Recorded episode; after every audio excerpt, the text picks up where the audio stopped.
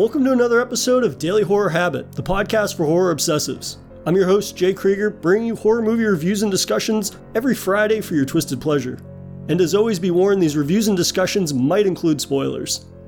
This week kicks off Body Horror Month here at Daily Horror Habit, and where better to start than Clive Barker's directorial debut, 1987's Hellraiser. Adapted from Barker's own novella, The Hellbound Heart, Hellraiser follows the sadomasochistic impulses of Frank, who produces a box that unleashes interdimensional beings of pain and pleasure known as the Cenobites. But upon escaping their grasps and literally losing his skin in the process, Frank convinces his old lover, his brother's wife, Julia, to kill for him to help revitalize his body, sending them down a rabbit hole of murder, desire, and sadism. And joining me to chat all things body horror and Hellraiser is returning friend of the show and the host of one of my favorite horror YouTube channels, Sledgehammer Horror, Mr. Ken Sledge himself. So, without further ado, Ken, welcome back to the show, man. Hey, thanks, man. It's such an honor. When you hit me up, it was just one of those things where I was super excited to come back and join you again. Absolutely. You know, you and I, I think, are very much cut from the same uh, horror cloth, as it were. And uh, I'm really looking forward to with you about this film that, you know, the first time I saw it, I kind of I had this idea of what Hellraiser would be, and it ended up being something so very different than what I was expecting that I it didn't necessarily like click with me the first time I saw it and it's a film that I've gotten a great appreciation for I think over the last I don't know 3 or 4 years and kind of revisiting it casually kind of getting a better understanding of what Hellraiser is. But I mean for you what makes Hellraiser a standout amongst its uh you know the bevy of like kind of 80s horror icons uh, so pretty much what you just said rings true for me as well uh, growing up i was a huge slasher fan and you know, you go into Hellraiser, all you hear about is Pinhead and the Cenobites, and you're like, oh my god, this slasher is gonna be so great, and it's totally not a slasher at all. And so the first time I watched it, I'm with you. I was like, this is kind of like just like a love drama wrapped up in a you know little bit of a slasher film. But uh, as I've gotten older and I've been able to get away from genreizing films, I really really love this film. Um, the score's great. I love that the Cenobites are almost minor characters throughout this film. Um, and it's just my thing is like, it's such a beautiful story from every aspect. There's so much love in this story. Um, and Kirsty is one of my favorite final girls of all time. So um, I am definitely ready to talk all things lament configuration, man. Like I'm so stoked about this. Very nice. Ken's uh, holding up the uh, the prop from the movie. That's very cool. But uh, you know, it's interesting because I felt the same way in terms of like growing up and not growing up in like a necessarily a horror household. A lot of my horror knowledge came from sort of like those top 100 scariest movie type compilations that would come on Sci-Fi Channel or AMC during the uh, October and whatnot. And so I would see glimpses of it, and I'd be like, "Oh yeah, I assume this movie is being mentioned within the same breath as, like you had said, lots of other slashers from that era. But then when I actually sat down to watch it, I was like, well, this isn't a slasher at all. Like, yeah, there's killing in it and there's gore and stuff, but this doesn't feel like a slasher movie. And that's because, by all accounts, it really isn't. Even nowadays, I wouldn't consider it to be no. one. And to your point, like, it is very much this almost like a, a horror noir film, right? It's very much about love and the relationship between characters and how that can either be uh, manipulated or perverted and whatnot, and what that ends up leading these characters down. Yeah. Um, I'm curious, did you ever read um, The Hellbound Heart, the novella that it's based off? I didn't. Um, it's one that I really, really want to watch. Well, especially because they are doing a remake of Hellraiser this year, and it's more based on Hellbound. It's more based on the novella than even the original film was, um, because the Cenobites are asexual in the novella. I know that much. And they actually cast a transgender woman to play the the lead of Pinhead, who name isn't even really Pinhead. It's just the lead Cenobite. But right. um, in this first film, I'm very excited to see how they take this in the direction of the novella. And it's something I still want to read. It's on my definitely on my list. But like I said, growing up, I, I, I only got into Hellraiser really hard probably the last year and a half, two years. Um, because I watched it as a kid and I was just like this. It did like I'm like you. It didn't do anything for me, and I had that bad taste in my mouth. And then a good friend to both of ours, Josh, was like, "Hey, dude, you need to rewatch this fucking film." and like that's what really put me on the path to watch it again. And a lot of appreciation for what the film is, what it's doing, and especially with the body horror, like we're here to talk about. Like the body horror in this film is just when you asked me about body horror, this was one of the first things that came to my mind. Like this is the one we got to talk about because it's so so great. The the practical effects in this movie are so amazing and so well done. Yeah, absolutely. Um, I only brought up like the novella because, if anything, the novella made me appreciate the film more. Because, and you know, it's it's cool to see that uh, obviously Barker was able to you know write a novella and then actually direct and write the film himself. And you know, going through that process of like working with, I'm sure various people in the studio and them coming back and saying like, well, you need to like reel in some of these elements and things like that. It actually made the film tamer for me in a way that made me appreciate it more because I remember when I first watched the movie, I was like, well, this is like a little too sleazy for me and just kind of weird in some of the places it goes down. But then after reading the novella, I'm like, well, actually, the movie is fairly tame compared to that. um, but I agree with you totally in that. I'm really excited to see the direction that they take the new movie. And, you know, uh, notably, it's from David Bruckner, who did um, The Night House and he also did um, uh, The Ritual for Netflix, yeah. which I'm two films I'm a huge fan of. So yeah, I would love to see his take on it and just see how they're able to maybe have a little more freedom to kind of like lean into elements of the books and things like that that they couldn't back in the day, right? It was probably more of a gamble that they even made the original film when they did make it and they got to keep in so much of what was there. But um, in terms of like the body horror stuff, you know, for me, I was a, I was surprised, I guess, when you suggested Hellraiser for body horror because it was a subgenre I didn't necessarily associate with body horror before. But on mm-hmm. this rewatch, like I rewatched it the other night, it totally is, and it's something that I really pick up on, picked up on a lot of those elements. So for you, like, what body horror elements are super memorable for you in Hellraiser?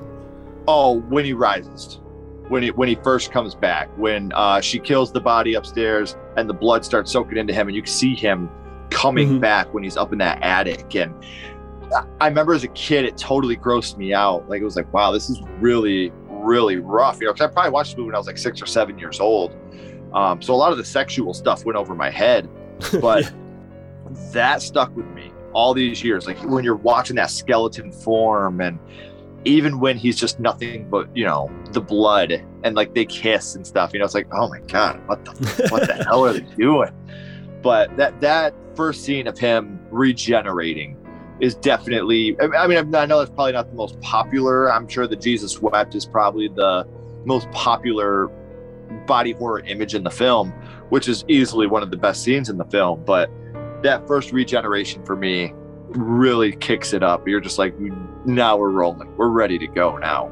Yeah absolutely. I mean it's so funny that you mentioned that because uh, on this rewatch, I was like, everybody's so wet in this movie. Like, I feel Dude. like for the first like third of the movie, with even if they're not doing anything, like, well, obviously when Frank's in the rain, yeah, he's pretty wet, but like, it's such a uncomfortable atmosphere for the entire beginning portion of the movie, and you know, really throughout the entire movie. But yeah. like going from just that and then going to like Frank's rebirth, essentially, which really like I saw a lot of parallels um, compared to like The Fly or something mm-hmm. like that, where it's like very goopy. You're seeing like bit, of course, it's in the reverse order this time, but it's like seeing right. somebody essentially like being rebuilt muscle by muscle, uh, vessels and all and yeah. whatnot um, is such a fantastic, not only like practical effects and whatnot, but also just the stop motion to get that to play mm-hmm. backwards and like you had said the attic when it's soaking up all that blood like the house itself almost seems like it's coming alive in a way yeah. um, that i just really love and it makes for something that again it's it's kind of like out of nowhere essentially at that point in the film because like the film early on is like pretty restrained right? Other than yeah. you know you see a lot of it's implied right? When frank gets killed by the cenobites initially you see his face is sliced up on the table but you don't actually like see that act happen. It's very much implied like oh well you see the chains fly out and then you see the glowing from behind the floorboards and the walls and everything and I have a great appreciation for that and the restraint that uh, Clive Barker had for his first movie. Like, think about how many first time directors are like, well, I've got these cool as fuck monsters. Let me just show them throughout. Yeah. But like, he has a great understanding of horror as a storyteller in a way that I was really blown away by with uh, Hellraiser on this rewatch. Mm-hmm. And I, like like you said, you've got the Cenobites, and you could he could have easily overused the Cenobites in this film.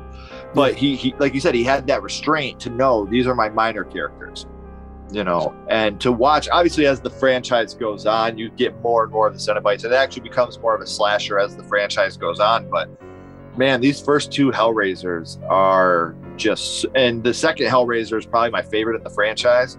Hmm. And the body horror in that one as well is done just as well. And there's more of it. But the first time you watch Hellraiser, you're just, I, I was so blown away on a rewatch as an adult. Like, how did I not love this as a kid? well, I think it's for some of the things that you've mentioned, like a lot of the a lot of the sexual elements and things like that. Like as a kid seeing it, or you know, it really goes over your head and whatnot. And it's probably that type of thing where you're just watching and you're like, you're uncomfortable during some of those moments. And then mm-hmm. it's funny, my experience with it in, you know, revisiting it as an adult, I still feel uncomfortable watching the movie, but it's not about around the sexual aspect. It's more about the um, the identity and the personality of each of the Cenobites, right? Which for me is really where the body horror element kicks into like high gear because each of them has their own sort of body disfigurements that are tied to their personality. And yeah. you know, only two Cenobites talk out of the four. You know, Pinhead and um, the female Cenobite, yeah. and the other two, even though they don't do a whole lot in the movie, you can derive a lot. Yeah, Chatter and uh, Chatter. Butterball. Yeah, he's yeah. so creepy. I love it. But it's great though, I think that you can really derive a lot about them without them saying anything. And that's just from their practical work and their uh, you know, the body disfigurement that they have gone through over the uh, centuries that they've been these beings. And I, I, can't imagine the amount of time it took every day to do the makeup and prosthetic oh effects on every. I mean, I know that the lead female Cenobite, the actress that played her, didn't come back for the yeah. next film because of how much hard work and prosthetic work that it was. It was just too much for her, and that's really unfortunate. But and like you said, it, Pinhead, which I don't mean this in any weird or disrespectful way to the character. In my opinion, when it comes to looks, he's probably the least interesting of the Cenobites. Yeah. You know, obviously when he when Doug Bradley does the talking, you know, demons to some, angels to others. You're just like, okay, I'm in. I'm sold. you know what I mean? Like, you got me, dude. But when you look at Butterball, the Chatterer, like they are so much more intimidating, in my opinion. Um, and don't get me wrong, I love Pinhead. Obviously, the viewers can't see this, but I love him to the point to I took a Halloween skull and created my own Pinhead with oh. nails. You know, very cool. Hammered nails into this Halloween skull just to make mm-hmm. my own Pinhead. Like that's right. how much I love these films and um, as the franchise goes, after you get to about five or six, you know, you get to the point where it's like, okay, we, you know, what more can you do? Obviously, right. let's send them to space. But um, mm-hmm. this first one, and I really think a good thing is, um, you and I have talked about our opinion on remakes before. Um, but for a younger generation that has never seen Hellraiser, these remakes can really be beneficial because now they'll go back and rewatch the first one and the second one and the third one. So maybe we'll start to get a bigger cult following of a franchise that already has a huge cult following for the people that have never heard of Hellraiser. Yeah, absolutely. I think that's a ton of potential in that. And it's, you know, they did, uh, I believe it was called Books of Blood for Hulu, right? And I believe Clive uh-huh. Barker was uh, involved in that, which was a series of, I think it was uh, an anthology horror movie that basically dabbled in three short stories that are from Clive Barker's uh, own sort of like back catalog of books and whatnot. Okay. That it was just interesting to see them go in that direction where it was something that, and I didn't see it myself, but it was interesting to see them go with one of his less mainstream works. And then it's the type of thing where even though most people probably don't know that our hardcore horror fans like, oh, that has anything to do with Clive Barker, it would be interesting to see though, like if the new Hellraiser, to your point, is able to generate this kind of like fandom or fervor again around this IP that some don't even know exists or some have kind of like not thought about in a while because it's been dormant for so long. All of a sudden, you start seeing people going back and watching that or going back and watching any number of the sequels and whatnot. And then who knows, that could inspire like the next generation of horror fans yeah. or creatives themselves and whatnot. But one thing I wanted to come back to that you said that I think really rings true is um, is Pinhead almost being like the more restrained, you know, coming back to that, being yeah. the more restrained of the Cenobites, But if anything, I'm appreciative of that because I think if he looked like any of the other three, or specifically like Chatter and Butterball, it would almost be too distracting when he's giving these fantastic lines yes. of dialogue. And I mean, Doug Bradley does such a fantastic job. And I'd forgotten how little he is in the first movie. Like he's yeah. only in three or four scenes maybe, and he's not talking for that long or monologuing for that long. And yet he is this iconic figure in the medium of horror in a way that, you know, he's more iconic, I think, than some others that have had their however many sequels, but it those other icons sometimes are more about what they do rather than what they say. Right. And it's such an interesting contrast, I think, when you go back and you start thinking about other, you know, I, I say slasher icons because he gets clumped in with them a lot, even if we yeah. are of the opinion that, you know, it's Hellraiser is very much his own uh, horror animal, as it were. Well, and, and something else you just brought up too, like the he talks so little in this film, but the things he says are so memorable. Whether it's you know demons to some, angels to others, or you know the angry will tear your soul apart. Like these things, you're just like, oh damn, okay, yeah. you know, like all right, that, that I feel you. You know, like when Kirsty's trying to let him know, like this guy got away from you you know, and like the mm-hmm. confusion mm-hmm. and anger that he has with him is just, oh, you're, but you're right though. Like they needed him to be the less distracted of the bunch because if it was Chatterer giving us all these lines, I think we would more remember Chatterer like we do now. Yeah. Chatterer, the character, rather than any lines of dialogue that he has. And is it Chatterer or Butterball that was the kid at the end when you see the reveal of him? I think it's Chat. Maybe that's in Hellraiser 2 I think, I think it's Hellraiser, Hellraiser 2. Yeah, where you get to see that he was like a little boy. And it's just like, my God, this is so dark, man.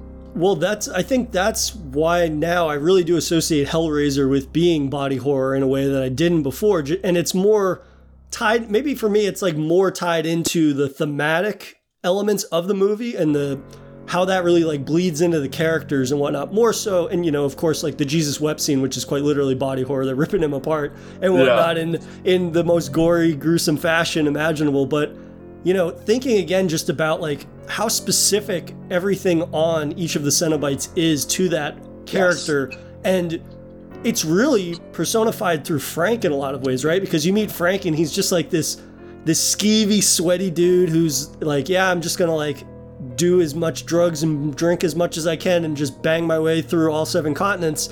But then realizing like there's people out there that fall prey to this idea of like they want to find more or something like that. And then seeing that literal manifestation and seeing what these Cenobites, whether by their own will or by the hand of another, do to themselves. And you just get the semblance of like who they were in a past life almost. Yeah. Without actually having to be told that. And I think that's really cool that you can kind of derive a character's history, no matter how disturbing or bleak it is, through just the way they look. But we don't have to have this long monologue. I don't know. I'm, I'm just furthermore impressed with Clive Barker as a storyteller, and that, you know, there's maybe some elements of the first film that I don't necessarily think have aged that well some, at some points in the movie, but overall, like his ability to tell a story and convey so much discomfort, and yet there's so little gore in the movie, yeah. but then those moments where there are, like, they're so much more memorable, I think, than a lot of slashers. To be honest, like, when you think about some of those other slasher icons and you think about the first two or three films in those series, there's only ever like two moments maybe that are like really in your face kill wise, right? Yeah. Of course, all those movies have strengths in other areas, whether it be mood or score or atmosphere and all these things. But like every moment of violence in Hellraiser, it not only feels personal to the characters, but it feels very memorable, whether it be the gore or the way it's shot and whatnot. I mean, for you, what are some of your favorite moments of uh, gore or kills in the movie? Oh, I, I, I still think one of my favorite scenes ever is when it's revealed that Frank killed his brother and oh, took yeah, it, literally absolutely. took his skin. you know, um, that oh my god, like when you when Kirsty realizes it and the heartbreak that she's feeling for them then to you know the hooks to come out and they're literally pulling his face apart and as underrated as it is man just after he says jesus wept and he does the lick lip like that's so creepy and scary because you know he's looking right into her soul and what we got to remember is he's being overly sexual to her yeah. and that's his niece. You know, like like this is your niece, man. Like this is your blood niece, and this just goes again to show how dark and disgusting Frank was, not only in life but in the afterlife. But um, another is when you have all the true love that she has for Frank to mm-hmm. be killing these guys upstairs, you know, inviting them for sexual uh, activity and then taking them upstairs and murdering them with a hammer so Frank can eat them and start to, you know, the, the regeneration process. Wow, man. Like you're watching this and you're just like, she, she puts his nasty bloody finger on her mouth. Oh God, it's so gross. Like, but it's it's gross in an awesome way, and they really nailed it with hell. Especially like I said, Hellraiser one and two really nailed what it meant.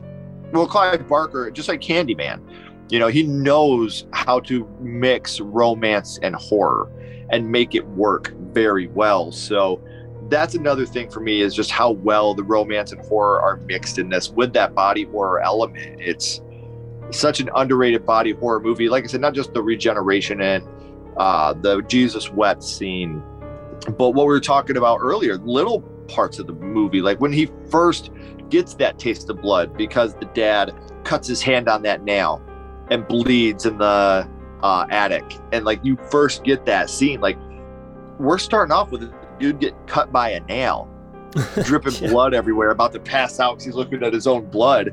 But mm. that's how this whole thing starts, and it's just it's amazing. Clive Barker what this is a film that I think the reason they're still just like Halloween, just like Scream, they're still going to do a remake of it because it's going to sell and it's going right. to work because of the original story is that great. Yeah, and uh, you know, again, like David Bruckner being the one to helm a Hellraiser movie has me so excited because, I mean, who knows if he's clearly a director also that like understands horror and has been able to demonstrate that he is multifaceted in horror. Right, he's a director who Eh, based on what I've seen of his, I'm not expecting him to just do the obvious Hellraiser remake, right? He is the guy that is going to give it his own spin and his own flair. And that's a te- more so a testament to, like you had said, how strong Clive Barker's groundwork is with Hellraiser in that universe. And he presents so many variables that still feel taboo, right? I think in a lot of ways, even though, of course, there have been subsequent films that have dabbled in similar things, but the Hellraiser still feels kind of like almost shocking or boundary pushing in the types of stories that you can tell within horror, taking it back to like it's not just a slasher, right? It's dabbling in like noir and there's all of this love angle and love triangle and murdering for your lover and all of these elements that have been a big part of other genres or corners of filmmaking and seeing them so fully encapsulated within this completely demented horror film and the premise and the directions it goes in it's just fantastic. It's this it's like handing a director this incredibly fucked up toolbox of just variables to play with, and the sky's the limit when you give it to somebody that's super creative. We just talked about the mi- the mixture, uh, and I'm not going to get too specific with this because the movie's newer, and I wouldn't spoil anything on my channel, uh, mm-hmm. so I wouldn't do it on your podcast. Um, look at we were talking about with David Bruckner in the Night House. Uh, yeah. I think the Night House is quite possibly the most romantic horror film I've ever seen in my life. Hmm. and amazing visuals. Uh, like it's just one of those films that um, it's funny because it's won awards, and I still think it's an underrated film Absolutely. because it's that good. So you imagine that creative mind working on a Hellraiser film. You know, mm. like the guy knows how to nail horror romance, and the visuals he does. Uh, he's not over reliant on jump scares. He uses visuals to scare you uh, I'm very, very excited to see what he can do with a new film. And, and I'm glad you brought up The Night House, man, because I really, really enjoyed that film. That was one of my favorite films of the last year. It was just oh, so fantastic. emotional and so good. I'm so happy to hear you enjoyed that as much as I did, because that was one that, you know, it's the type of thing where a lot of hardcore horror fans and people like you and I that are like, oh, well, I want to experience all types of different horror films, not just yeah. something that has seems familiar to something I've enjoyed in the past. And that's a movie that I think is so underappreciated.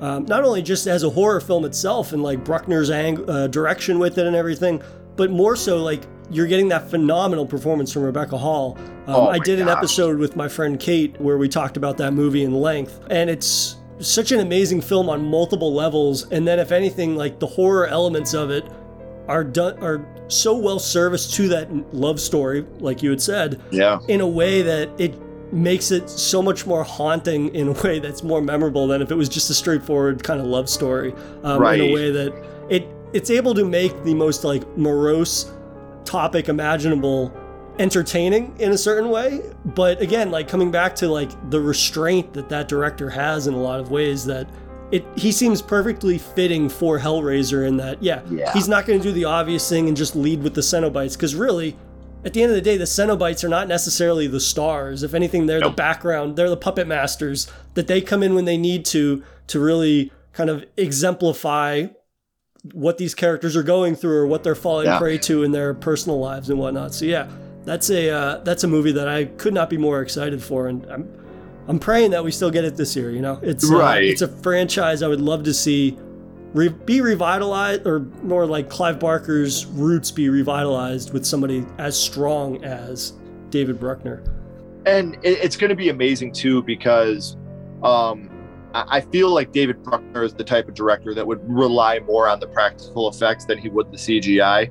Um, especially like you said with the Night House, like the way that that movie was shot, the most evil things imaginable are implied but not seen. Mhm. You know, because he didn't want to go over CGI. He he wanted to tell the story with what you were seeing. He wanted it to be re- memorable for those reasons and doing that just like clive did with hellraiser it's it's gonna i'm my excitement level for this is is through the roof Yeah, I mean, I was to say, I think Bruckner has such a great mastery of space, and especially with uh, the Night House, you know, it's that house, but the way in which he's able to use architecture to convey different Yeah. emotions and matching sort of where characters are at.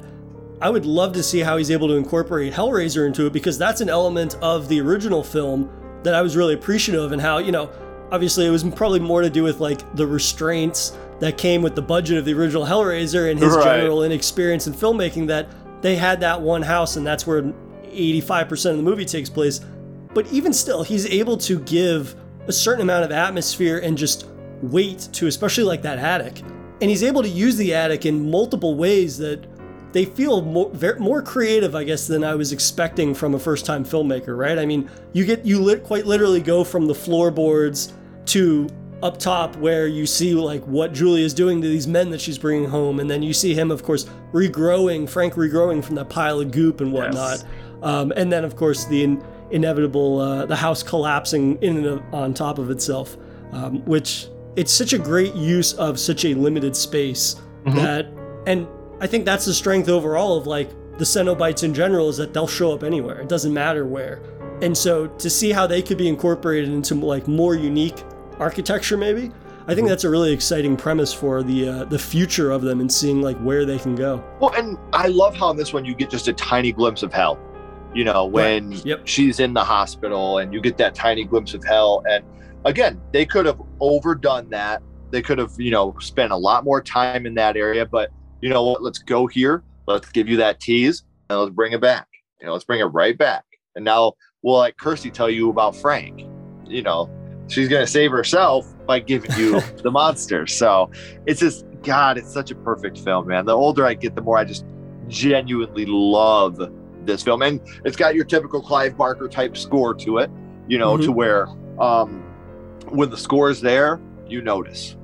You Yeah. you, you definitely notice. And the the relationship of the characters like you even start to watch julia grow. One of my favorite scenes too is it you know nothing horror nothing at all. It's a total human moment when he's watching the fight. You know he's watching the boxing match. And julia's sitting there watching. He's like i thought this stuff made you sick. I thought you couldn't watch this. And she's like no it's all right.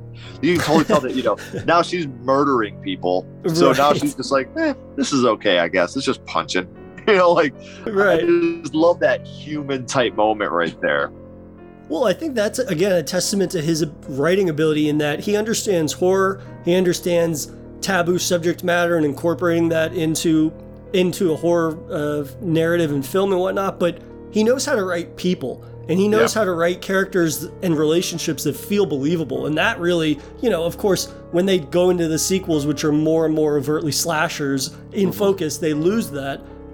But when you come back to the first two, it's really his writing that is lifting up, is doing a lot of the heavy lifting because Yeah. their relationship, Julia and Larry's relationship, and you know, a lot of it uh, credit goes to Claire Higgins and just like her giving Larry dirty looks the like the entire movie and just Yeah. like like punching down on him with just her eyes and just a few words of dialogue. I mean, she really captures what two people that are in two completely different spaces that are stuck with one another under the same roof like that is very palpable and she brings that tension to every single scene whether or not the cenobites or there's she's murdering somebody with the claw hammer and whatnot like she is a killer before she even starts killing in a way Like, Yeah. she's just Yeah. able to completely demasculate him and just punch down on him at every turn in a way that feels very believable even if maybe somebody hasn't experienced that themselves like it just comes across as being something that is almost as disturbing like these people that are stuck in this relationship that's not going anywhere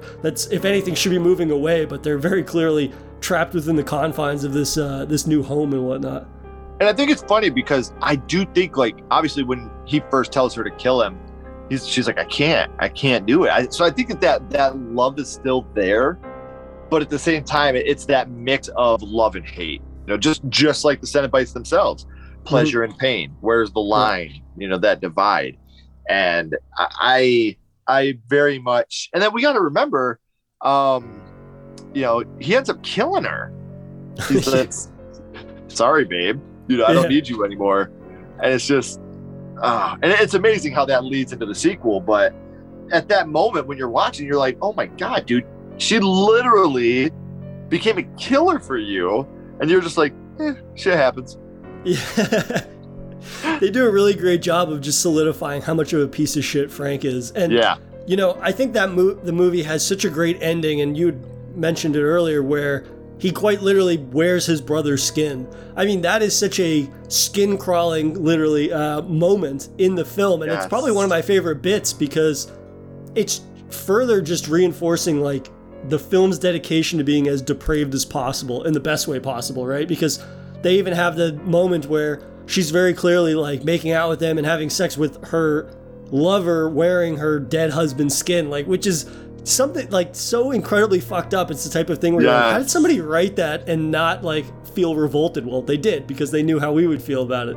Um, but it's the type of thing that I don't know. Hellraiser is just a film that stands out because it does so much with so little. You know, as good as the practical effects are, as good as the Cenobite designs are and whatnot, at the end of the day, like, is it doing something that had never been seen before?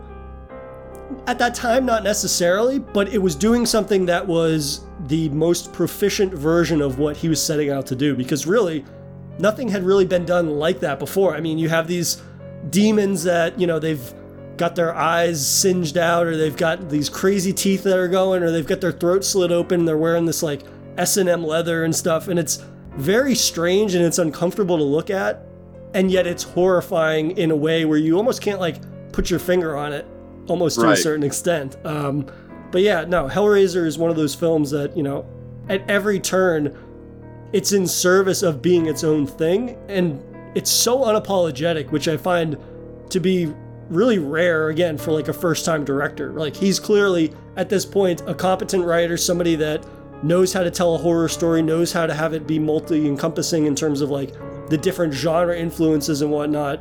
And yet the film itself is so confident at every turn. It it shows you these like taboo things that we've mentioned and these horrifying images and whatnot but it never really shies away from anything in a way that i found to be refreshing and ultimately you know memorable these years later.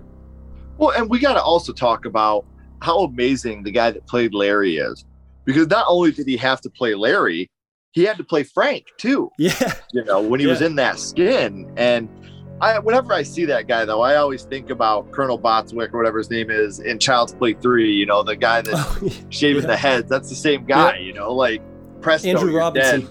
Yeah, and it's just like the amazing how he can portray both those characters who are Mhm. completely different ends of the spectrum, Frank and Larry.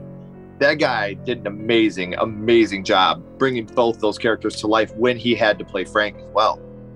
that was something that was really surprising to me other than you know the again like the fantastic practical work to pull that off and whatnot. And you can see that especially when Kirsty scratches his cheek and his face starts to come apart and whatnot and you can start to see the seams of where he wrapped his brother's skin around his head.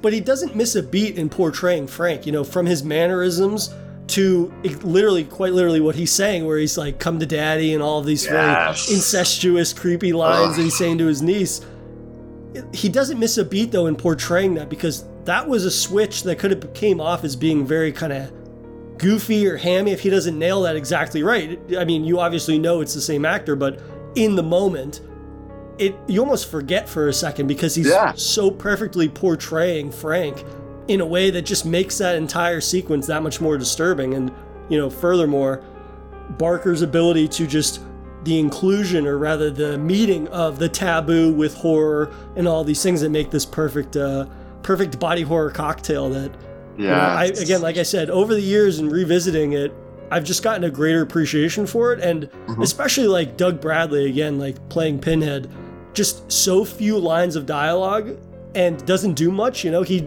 very all of them don't do much other than chatter I don't think any of the other Cenobites really touch anybody or anything like that but they do so much with so little and like ev- it it very clearly feels like a writer wrote this movie right in Yeah. terms of like somebody that came from the novel side of things or the novella side of things and understood the importance of like less is more because that's why we all know Pinhead to this day and that's why obviously he spawned 9 or 10 sequels that you know maybe they don't necessarily live up to the original and that's probably being too generous almost um, Varying quality.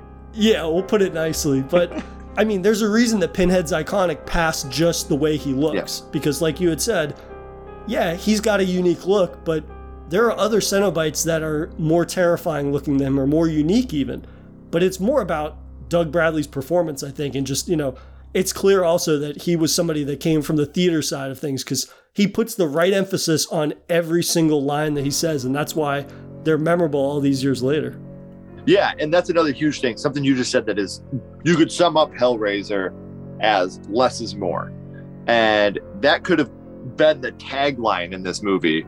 You know, not he'll tear your soul apart. It could have been less is more because every aspect of this movie is a less is more, except for the body horror elements, which thank God we got a lot of that. But you know, um, even though that's it's a weird title, but his the Cenobites is you know the lead Cenobite and his gash is what they're called.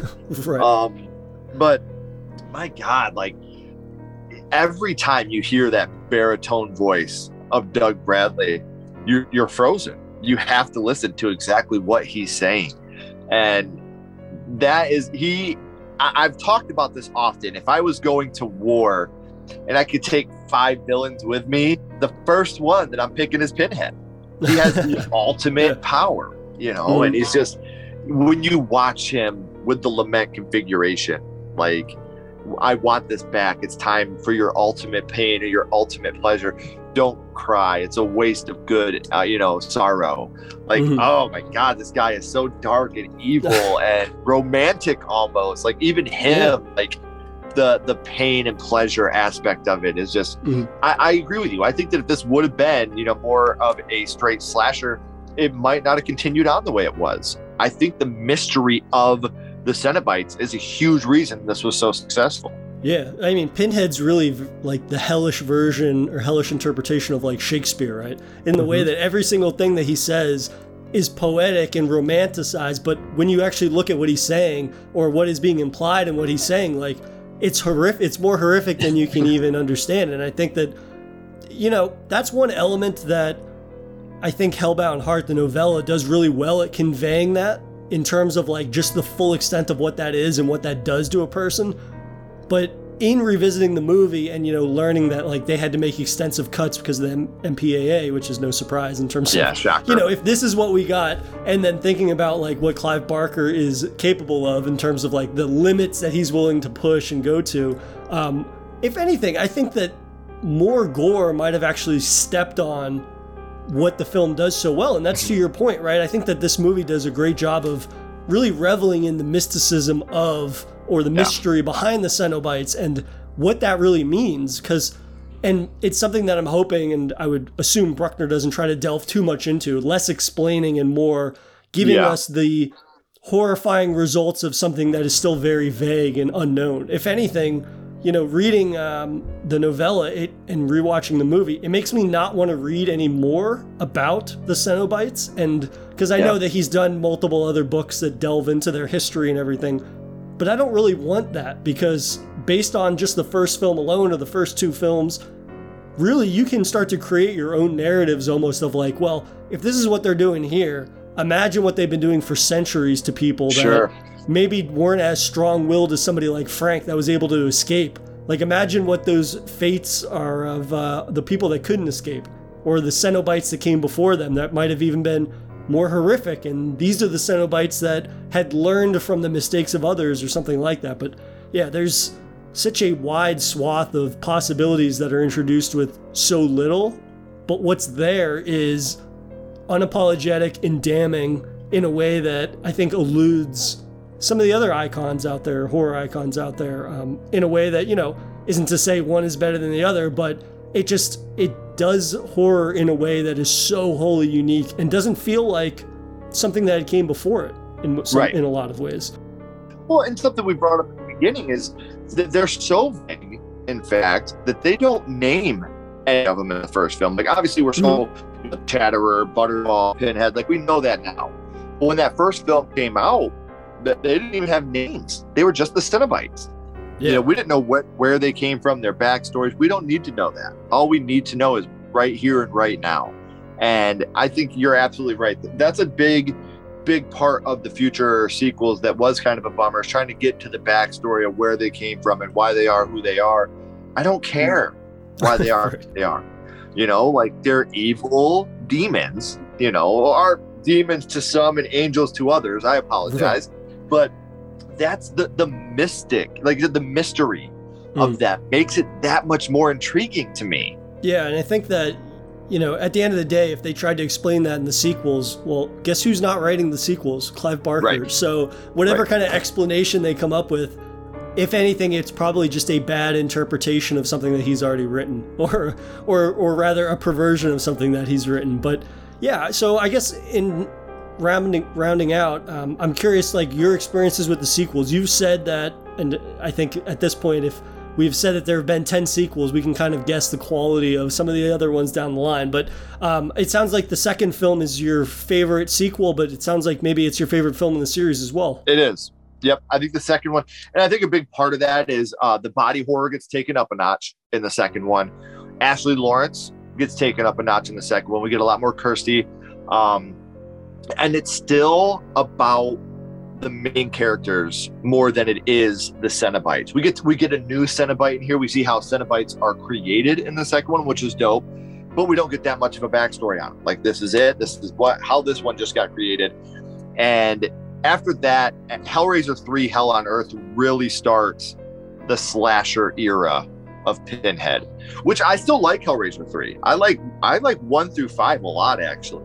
Um after 5 I feel like it's not as good. You know, I'll, I'll be nice, but I own them all still. You know, I've watched every single one. But you know, and even like the later ones, like when you lose Doug Bradley as Pinhead and you recast someone as Pinhead, it Right. just it didn't do it for me. Um, and and obviously, you know, oh well, they they recast someone else. Well, I love the fact that they have a female coming in to play Pinhead in the new film. I'm, excited to see how that works. Uh, yeah just like I said, I watched the other ones, even though I knew it wasn't Doug Bradley. I gave it a chance, and it's just like when you recast Freddy Krueger, it just doesn't work for me. Doug Mhm. Bradley was and is always Pinhead for me, so we'll see what happens in the new one. But I'm definitely going to go in with an open mind. But for the people that have not seen Hellraiser 2, because I know there's a lot of people that see the first one as being so iconic and so amazing, why would I watch anymore? I really feel like Hellraiser 2, much like The Exorcist 3, may not be the scariest in the franchise, but it's definitely my favorite. Sometimes the sequels can add on to what we've loved so much and bring so much more to it. So I can't recommend Hellraiser 2 enough. Hell on Earth for people, or no, uh, Hellraiser 2 is Hell. no. hellbound Is it Hellbound? i believe so yeah Yeah. I know Hellraiser 3 is Hell on Earth. So Hellraiser Hell on 2 is Hellbound. but you know, and you get a lot of the same returning characters in Hellraiser 2, and seeing a lot of the body horror that comes along with Julia in Hellraiser 2 is so good. And you, like, I know we're not really talking about Hellraiser 2, but the guy that thinks that, like, the guy that thinks he has the bugs in his skin and from the mental hospital, and they give him the straight razor, and he's just cutting through his skin because he thinks he's getting the bugs out of him and then that blood soaks into the mattress and brings Julia back. Like, oh my God, it's so good. So good. How it stayed with the formula that worked for the first one. We're going to give you a little bit more of the Cenobite. So we're going to let them talk a little bit more, but we're still going to be focused on our human characters in this one. That's the big reason uh, Hellbound worked for me.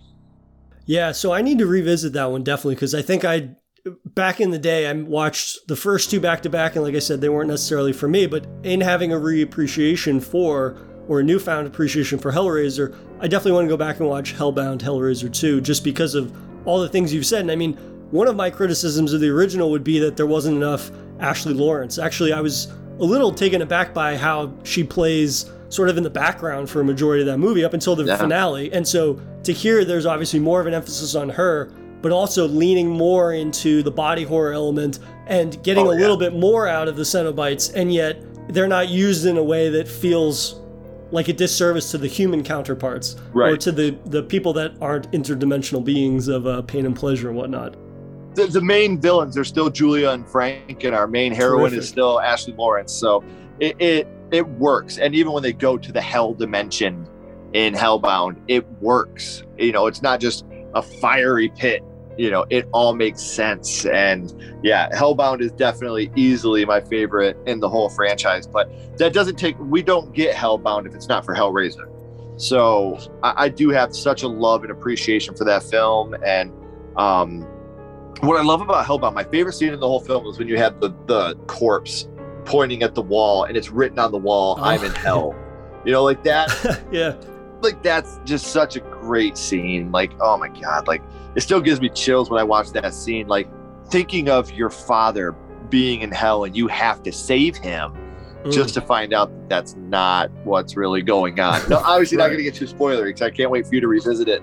Let me know what you think. But yeah, yeah, absolutely. I, I, you need to text me right after you watch it. let me know what you thought of it. I'm really excited to see what your thoughts are on Hellbound now that we're a little bit more more mature yeah, not not too mature, but mature enough to uh, appreciate some of the elements uh, that went over our heads as kids. But yeah. it was funny you mentioned um, that you own all the sequels because I just bought.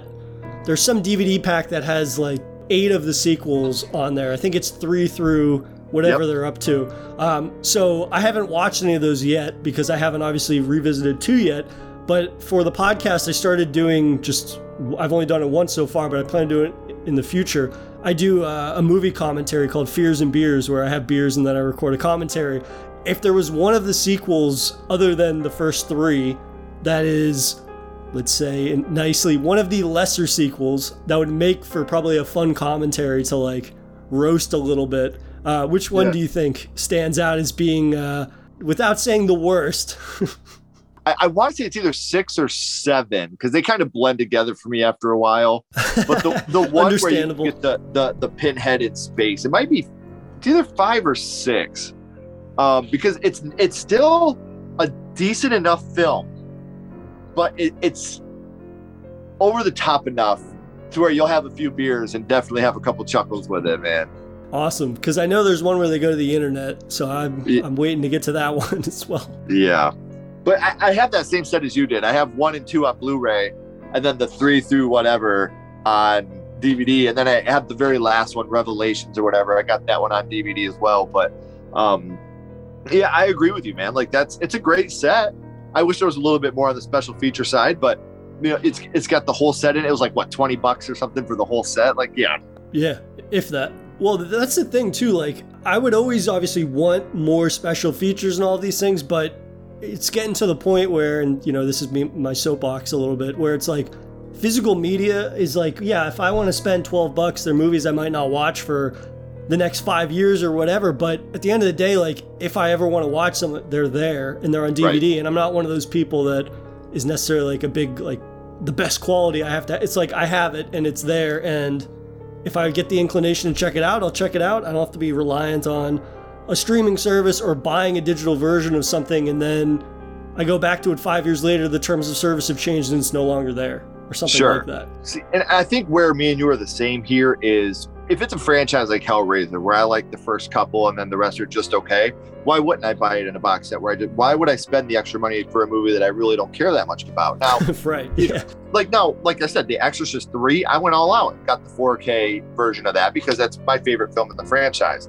House, I own the VHS, the Blu-ray, the DVD. Like these movies mean that much to me that I want to have them. But if I have a huge franchise like like the Leprechaun franchise, fuck that franchise. I hate that. you know, like, but I, I'm doing a franchise ranking on it, so I had to go buy it. So I literally found all the movies except for the last one, Resurrection, which is like the best one in the franchise, um, on DVD for 10 bucks at Walmart. Why wouldn't I spend 10 bucks on a franchise that I really don't give that much shit about, you know? Right. So I, I definitely agree with you there. I, I got them for when I want to watch them if I need to do an episode or something on them, but I'm not going to go out and spend $25 on each individual film when I'm not a big fan of the quality of the film. Yeah, and also like, who needs special features for Hellraiser Seven? Like, let's be honest, I haven't seen right. it, but I, can't imagine there's a lot of insight into that that uh, you can't really get from just watching it.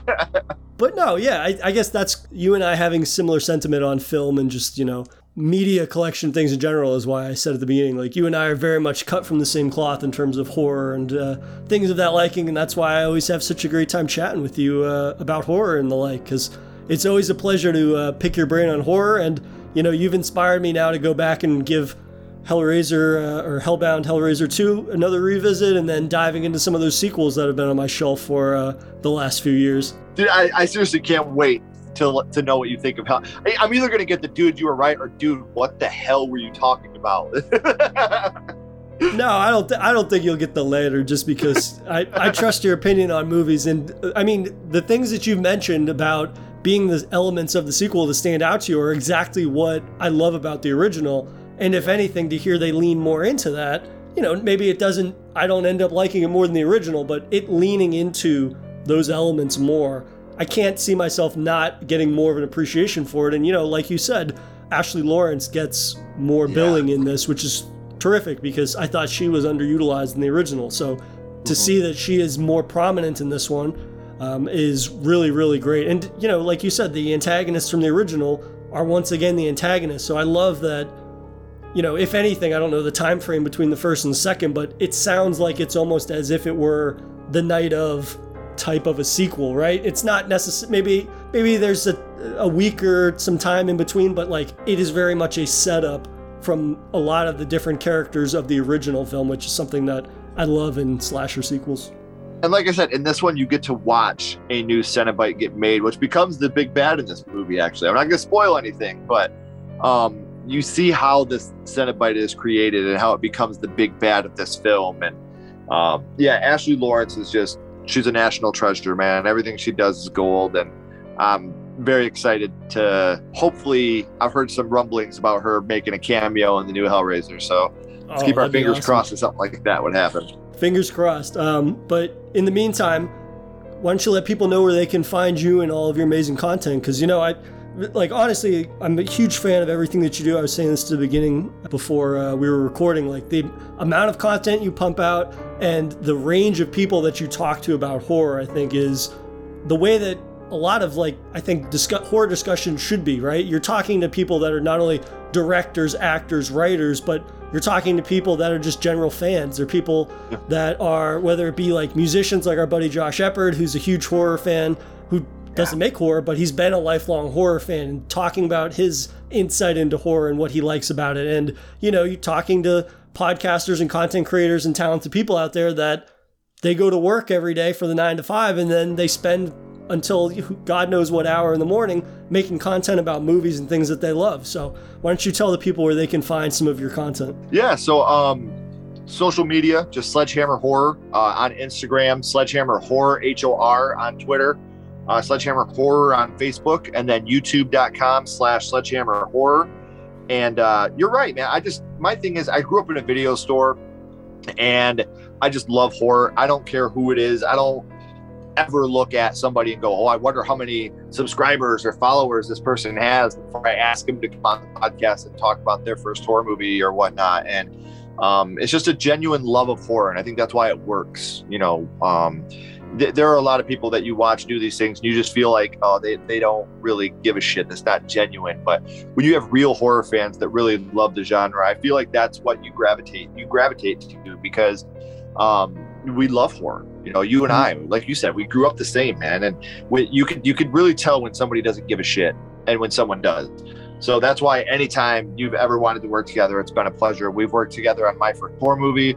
Um, we've done episodes on your podcast. We've done live episodes on the channel, counting down our top 10 Nightmare on Elm Street kills. Mm-hmm. Like every time we get to work together, I feel like it's more and more informative about who you are. And we just have a blast, man. I, I can't wait till we have you back on the channel again. Absolutely. You know, I'm always uh, I'm always willing to chat horror with you, my friend. So thank Yeah. you again for your time. This was a pleasure, and uh, thank you for sharing your love of horror with us all.